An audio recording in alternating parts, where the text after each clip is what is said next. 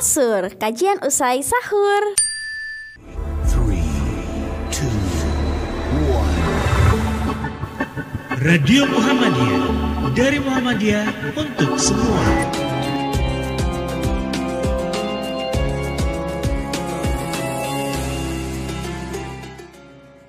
Di dalam membangun pilar peradaban baru yang menjadi misi Muhammadiyah pada era mendatang, eh, ada beberapa hal yang perlu kita cermati. Bertitik tolak dari pemberdayaan umat, itu ada dua hal yang saya tangkap. Pertama perlu dibangun, dipahami lokal instrumen dulu. Artinya di dalam kandungan Muhammadiyah itu sendiri potensi seba- seberapa besar untuk menangkap hal-hal yang dihadapi, dihadapi pada era milenium baru itu. Kemudian faktor kedua adalah local knowledge. Itu yang kedua. Nah mudah-mudahan minta respon lebih jauh tentang hal ini. Terima kasih. Assalamualaikum warahmatullahi wabarakatuh. Assalamualaikum warahmatullahi wabarakatuh. Na- nama mas saya. Saya, nama saya Kamarudin Moha dari Sulawesi Selatan. Eh, menarik sekali apa yang Pak Safi telah eh, sampaikan dan memang sangat menggelitik eh, kami untuk kembali eh, mena- eh, menata diri itulah.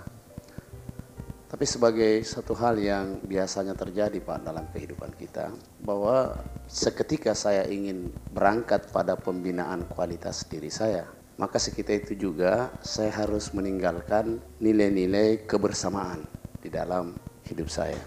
Dan itu sangat nampak di dalam eh, kehidupan yang kita lihat pada saat ketika orang sudah berbicara tentang bagaimana meningkatkan kualitas berpikirnya. Katakanlah kualitas wawasan yang Bapak tawarkan tadi dengan aktivitas keilmuan. Tapi seketika itu juga biasanya kita menemukan eh, figur itu sangat tidak bisa mensosialisasi idenya kepada orang lain atau sangat sulit untuk menerima ide orang lain. Ini menjadi fenomena yang kita bisa lihat dalam terutama dalam perserikatan kita dan barangkali itu sangat kita rasakan di daerah-daerah.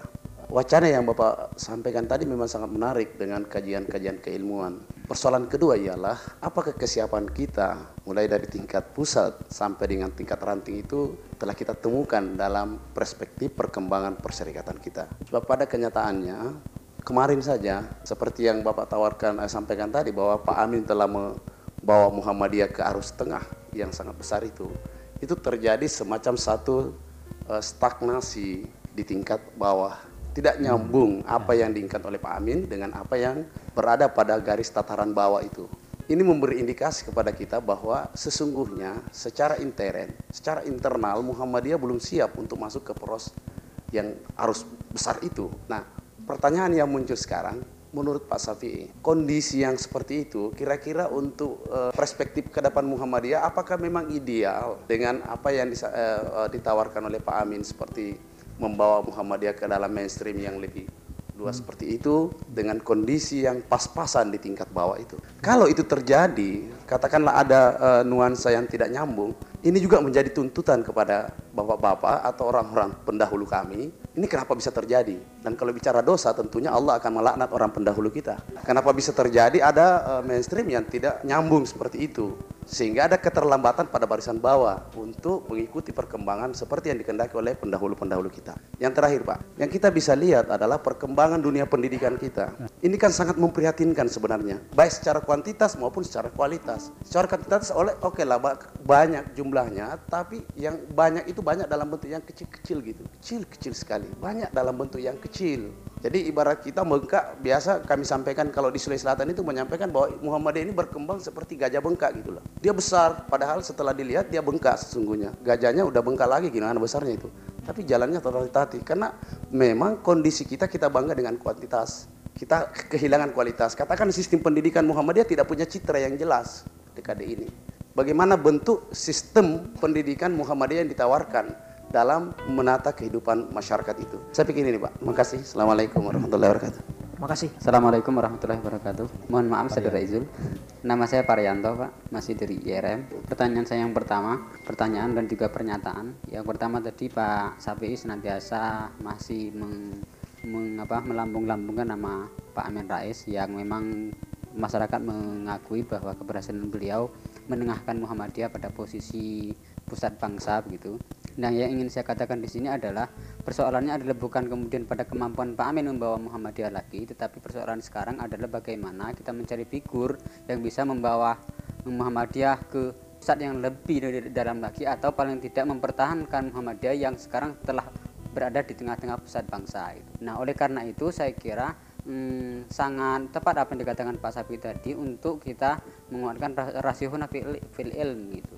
Nah, karenanya kemudian saya ingin mengkritik bapak-bapak di Muhammadiyah dan senior-senior saya di Muhammadiyah ketika bapak mengatakan bahwa angkatan muda harus bangkit dan harus memberikan harus punya jiwa progresivitas yang tinggi. Nah, maka saya ingin saya ingin membandingkan dengan saudara kita di Nahdlatul Ulama, fenomena yang nyata adalah bahwa rumah Gus Dur itu sangat jelas itu adalah rumah angkatan angkatan muda Nahdlatul Ulama gitu. Di sana mereka berdiskusi, di sana mereka membaca, di sana mereka mereka bisa langsung bertanya apa yang harus yang mereka bingungkan pada Gus Dur gitu. Tapi di mana angkatan muda Muhammadiyah menemukan figur-figur seperti itu? Untuk kita mengundang diskusi di forum kecil sedikit pun, Bapak-bapak Muhammadiyah sangat susah untuk meluangkan waktu gitu. Ini, ini realitas gitu, bukan bukan tuntutan, tapi ini kan adalah bentuk apresiasi mana apresiasi orang tua terhadap angkatan muda. Boleh jadi kemudian kalau Bapak terus begitu, fenomena pendahulu Muhammadiyah pada tahun 1940-an itu akan terjadi di mana kemudian angkatan muda Muhammadiyah akan mampu memotong generasi tua sampai habis. Kemudian generasi muda lah yang akan memimpin Muhammadiyah. Bisa saja terjadi itu revolusi tapi di Muhammadiyah. Nah, ini angkatan muda kan masih bersabar untuk tidak melakukan seperti itu. Ya, jadi itu fenomena pertama. Kemudian yang kedua, tadi Bapak banyak mengupas bahwa kita di Muhammadiyah terjebak pada mental pegawai. Jadi bukan pegawainya, gitu, tapi mental pegawai. Nah, tapi ada hal yang non saya ambigu saya dapatkan dari pernyataan Pak Sapi Ma'arif barusan adalah ketika misalnya kita mau muktamar gitu masih saja kemudian kita menempatkan posisi kita pada tangan di bawah bukan tangan di atas. Semacam kemudian Pak Sapi menyatakan bahwa Pak Amin yang marketable bisa kemudian mendatangkan biaya untuk penyelenggaraan muktamar. Itu kan juga mental juga mental yang lemah meminta-minta kan. Sekalipun posisinya itu yang agak lebih tinggi gitu tapi kan posisinya sama saja dengan meminta gitu. Nah ini, ini kan bukan upaya untuk menguatkan proses mm, perwujudan masyarakat madani Masyarakat madani adalah bagi saya masyarakat yang mampu menentukan nasibnya sendiri dengan kemampuannya sendiri dan dengan pertimbangan dan rasionalitas sendiri. Nah Muhammadiyah belum mampu kalau masih seperti itu. Sehingga kesimpulan saya sementara adalah Muhammadiyah eh, sangat susah diharapkan untuk mewujudkan percepatan perwujudan masyarakat madani. Kemudian yang terakhir adalah ingin saya sampaikan di sini kalau kemudian kebobrokan bangsa itu dinyatakan oleh Pak Sapi itu memang kemudian sudah sampai pada titik nadir yang susah diharapkan untuk bangkit kembali, maka saya pikir kalau kemudian Muhammadiyah ditempatkan pada posisi yang memang tidak bisa berkutik dalam posisi seperti itu, maka memang Muhammadiyah sudah masuk dalam kebobrokan itu sendiri. Sehingga saya pikir bagi solusi yang terbaik ke depan adalah bagaimana di muktamar depan itu kita memotong memang generasi-generasi yang susah diharapkan untuk membangkitkan Muhammadiyah. Saya kira seperti ya. itu. Assalamualaikum warahmatullahi wabarakatuh. Waalaikumsalam.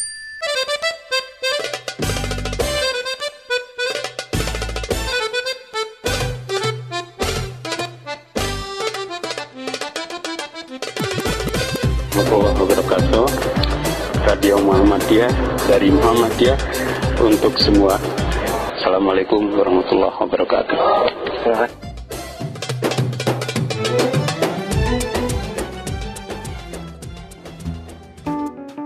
Oke, bagus ya yang terakhir ini.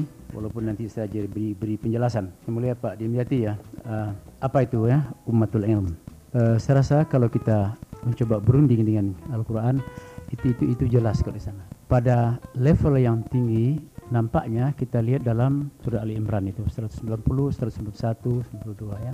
Jadi ada dua kekuatan yang harus dikawinkan. Itu kekuatan zikir dan fikir yang kemudian membentuk ulul albab. Eh, kemudian ini namakan ada lagi istilah Al-Quran ar-rasikhuna fil ilm yaitu orang yang mendalami ilmu. Kemudian dalam surat At-Taubah itu uh, ada juga uh, bahwa orang harus belajar sama Nabi. Tidak semua harus pergi berperang ya tapi sebagian harus tinggal di, di Madinah uh, belajar kepada Nabi untuk uh, me, me, me, menyebarkan agama. Tetapi ilmu yang dalam konsep Quran itu adalah ilmu yang bersahabat dengan iman, bukan ilmu yang terlepas dari kendali moral. Oleh sebab itu, saya mengusulkan kampus-kampus PTM itu jangan hanya tridharma, tapi kampus itu harus menjadi, pusat moral.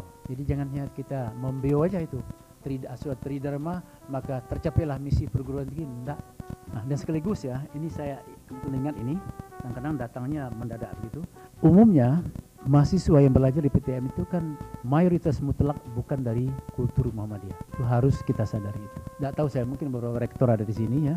Apakah sampai 10% mahasiswa itu uh, inputnya itu yang berasal dari kultur mereka belum tentu. Yang 90% lebih itu dari luar. Ini sebenarnya kesempatan yang bagus sekali ya bagi Muhammadiyah, bagi perguruan, bagi para dosennya untuk menembak jantung para mahasiswa itu. Tapi ditembak dengan Quran, dengan kualitas yang tinggi. Nah, sehingga mereka mempunyai apresiasi yang dalam sekali terhadap agama, terhadap Islam, terhadap Muhammadiyah. Itu yang kita kurang itu. Saya termasuk orang yang tidak atau yang belum membeli apa yang disebut proses Islamisasi ilmu pengetahuan. Saya saya belum begitu paham itu. Dan barangkali saya juga tidak berminat untuk memahaminya. Jadi oke okay lah saya berbeda ya dengan Ism Faruqi dengan si uh, Alatas segala macam. Tetapi yang penting iman itu kan menurut Quran itu kan fondasi yang terdalam ya. Fondasi kerohanian, fondasi spiritual, tetapi dia akan merupakan potensi iman. Ilmu yang menarik iman itu ini realitas. Ilmu lah yang menggumulkan iman itu kepada realitas. Kemudian dalam bentuk amal saleh. Jadi konsep ilmu ini saya rasa perlulah uh, di, di, diapakan kembali ya. Uh, ada buku baik ya. Nah, kebetulan adik kelas saya yang dia membuat disertasi tentang uh, bab tiga saya rasa disertasinya itu uh, tentang ilmu pengetahuan ini. Bagaimana ilmu menurut Quran itu. Uh, mungkin nanti saya tidak tahu sudah itu teman Malaysia kebetulan itu perlu. Nah, kemudian saya ketemu juga dengan sebuah disertasi kebetulan orang Saudi ya uh, yang juga menggarap uh, persoalan ini uh, konsep ilmu di dalam Al-Quran itu. Jadi mungkin dengan membaca ini kita akan tahu ya oh itu tuh konsep ilmu dalam Quran itu. Jadi dan sesungguhnya menurut pemahaman saya tidak ada ilmu yang tidak dapat dipelajari. Ilmu sihir barangkali perlu juga dipelajari tapi untuk kita tahu aja ilmu sunglap dan segala macam itu ya asal tahu itu tak tahu itu kan tipu-tipuan aja sebenarnya itu tidak mengubah realitas sebenarnya jadi ditipu ya karena nah, karena ilmu itu bersahabat dengan iman dan kemudian membuahkan amal saleh uh, saya perlu kita, kita rumuskan ya jadi konsep integratif ya tentang ilmu, tentang iman, ilmu,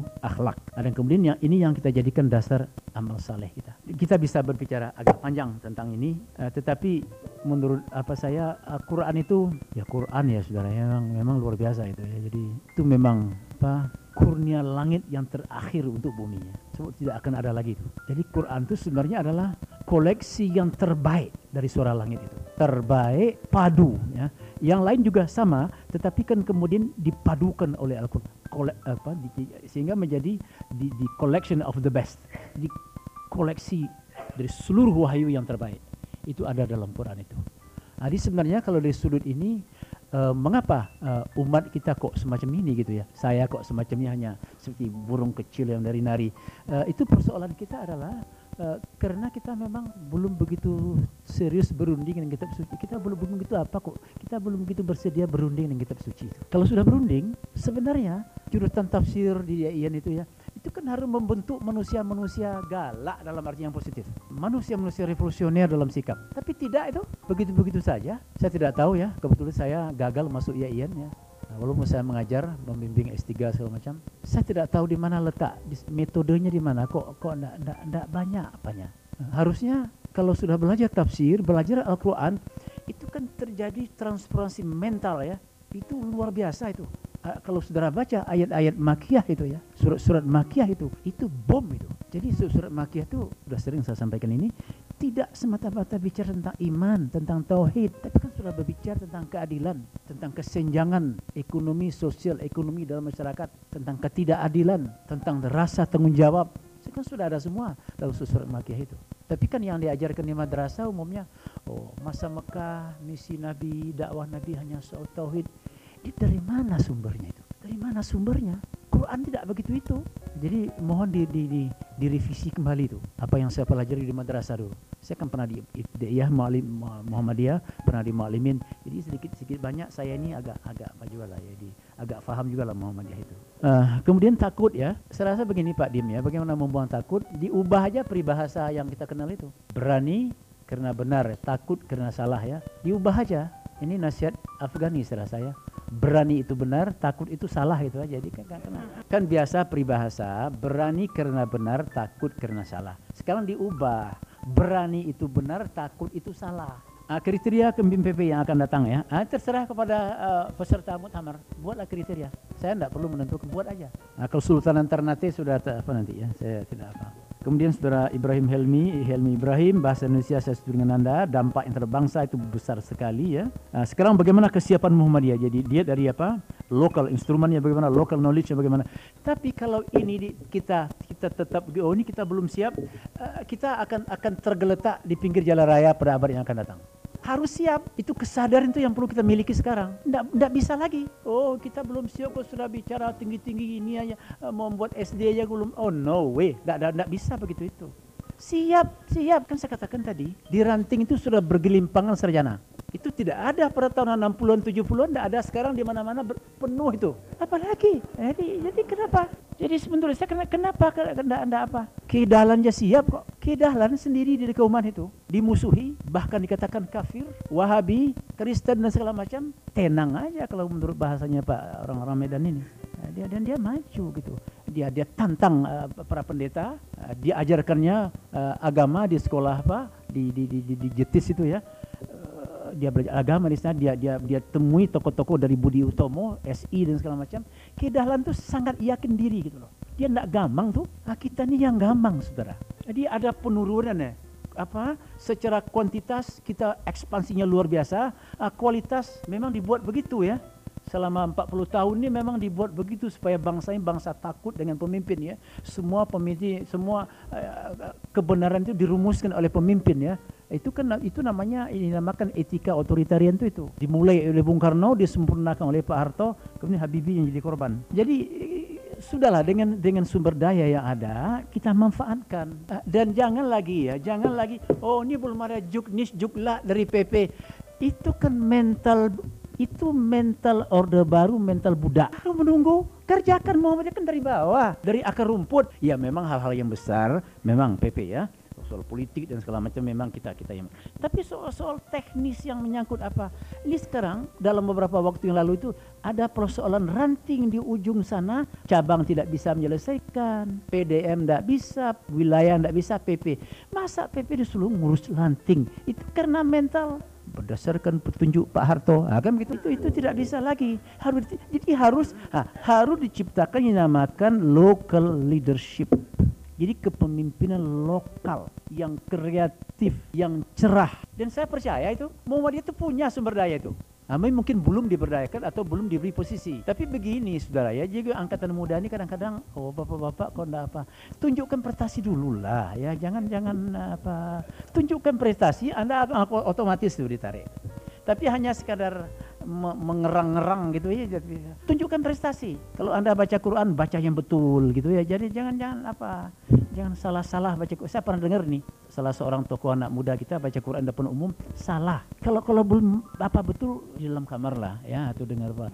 Di depan umum jangan dulu. Nah, local knowledge segala macam itu itu saya rasa bisa. Uh, dan dan anggaran dasar yang sekarang mau kita ubah nih ya nanti bapak-bapak akan melihat nanti sebelum muktamar nanti anggota akan akan dikirim itu ada perubahan nanti. Saya rasa apa? Uh, berdasarkan apa yang ada sekarang ini uh, itu saya yakin kita bisa. Yang penting kita punya kemauan enggak? Punya keberanian apa tidak untuk itu? Memang itu terasa itu. Ada komunikasi yang terputus ya sebenarnya pengajian bulan Ramadan ini kan untuk untuk untuk untuk menjembatani itu toh. Jadi kalau saudara ndak ndak ndak ndak sampai juga komunikasi ke ke bawah, ke wilayah, ke daerah, Nah, itu dosa saudara dong. Kan kita selalu ini Muhammad PP Jogja ini kan luar biasa. Ini Bung Said dengan apa, apa Idopolitor segala macam. Uh, itu kan berkali-kali di sini. Eh, jangan itu karena menunggu, menunggu, menunggu, menanti ya, menanti Nabi Isa turun segala macam. Jangan ada ada bagaimana cerita. Sesungguhnya pada batas-batas kemampuan PP bukan PP, PP-nya itu ya majelis itu itu sudah berbuat banyak badannya, sudah berbuat banyak sebenarnya tapi kembangkan secara kreatif. Itu yang itu penting sekali saudara. Dan dan itu sudah berkali-kali kita lakukan. Nah, kalau tidak berbunyi sampai di daerah nah, itu, bukan lagi salah bunda mengandung saudara. Nah, kesiapan sebenarnya oke. Okay. persoalan komunikasi tadi. Muhammadiyah belum siap. Uh, kalau kalau kita yakin dengan doktrin ini Muhammadiyah belum siap ya udah siap aja untuk istilah siap untuk menurut istilah saudara Taufik Ismail tergeletak di jalan di pinggir jalan raya peradaban dunia. Siap aja untuk itu. Kalau tidak siap untuk ini, siap untuk tergeletak. Jadi seperti carry di pinggir jalan. Nah, Oke, kalau itu pilihan kita, wassalam. Atau takbirkan Muhammadiyah itu empat kali, liwa fatihah. Ya? Kan begitu, fakabir anhu ya, arba'an liwa fatih atau liwa fatihah. Itu aja pilihannya. Jadi yang kita hadapi adalah momen-momen sejarah yang sangat terjal sekarang ini. Jadi harus bang, bangkit, bangkit kita ini. Diapakan, di, ditimbulkan kesadaran itu secara mendalam. Parah sekali. Termasuk pendiri Muhammadiyah. Akhirnya Muhammadiyah kan ngikut negara ini. Tambah kemuhadian, tambah Islam kan begitu aja dia itu. Yang lain-lain kan podo wae, tidak banyak bedanya itu. Kita belum mampu menciptakan sistem pendidikan alternatif. Dan pendidikan kita ini tidak membentuk orang merdeka, saudara ya, tapi membentuk orang mengekor. Jadi hanya beberapa orang yang sadar aja lah sebenarnya yang bisa keluar dari dari apa namanya dari pola umum itu. Nah sekaligus untuk apa tadi yang mau yang mau kudeta itu apa namanya sudah? Itu itu itu bagus ya, enggak apa-apa itu ya, bo- boleh aja. Eh, tetapi jangan jangan anda pusat ilmu itu jangan hanya di di di, di rumah-rumah ketua PP atau anggota PP. Perpustakaan di mana-mana banyak, kenapa ditiru semacam itu? Lalu cium tangan Pak Gus dulu baru apa gitu? Anda gimana? Hah? Itu cara berpikir yang semacam itu adalah cara berpikir orang yang agak putus asa. Banyak pusat-pusat ilmu itu, ya kan kita sudah apa? Dia sesungguhnya tidak perlu terus bertemu sekali-sekali aja kalau orang itu mempunyai kepekaan, saudara ya. Kembangkan sendiri. Nah, generasi saya ini kan tidak tidak apa juga ya. Kita hanya tidak sering dengan Pak AR, tak si Pak Bedawi, tidak sering. Kita biasa-biasa saja. Tapi kita ada inner motivation, saudara. Ada motivasi yang datang dari dalam. Kita cari. Kan itu yang penting. Jadi jangan, oh ini karena rumahnya. Anda bukan apa saudara ya. Menjadi tokoh Muhammadiyah itu, kalau agak dikenal sedikit ya. Itu rumahnya itu lebih banyak di kendaraan. Di atas, di bawah. Dan jarang di rumah itu. Dan kebetulan PP sekarang kan banyak yang agak ada beberapa ini ya yang sudah tidak sempat mengurus Muhammadiyah karena mengurus bangsa tidak apa-apa biar aja itu ya. Yang ada Yahya, Malik Fajar, Malik Fajar saya dengar ini sedang siap-siap juga memikirkan partai baru saya dengar. Ya biar, biar boleh aja. Tidak ada masalah ya. Karena karena nampaknya Golkarnya entah nasibnya nanti bagaimana dan segala macam. Oke, tidak ada masalah. Jadi saudara ya, pusat-pusat ilmu itu bukan hanya di rumah tapi di perpustakaan di kampus. Radio Muhammadiyah mengucapkan selamat menunaikan ibadah puasa Ramadan. Selalu dengarkan Radio Muhammadiyah di www.radiomu.id. Radio Muhammadiyah dari Muhammadiyah untuk semua.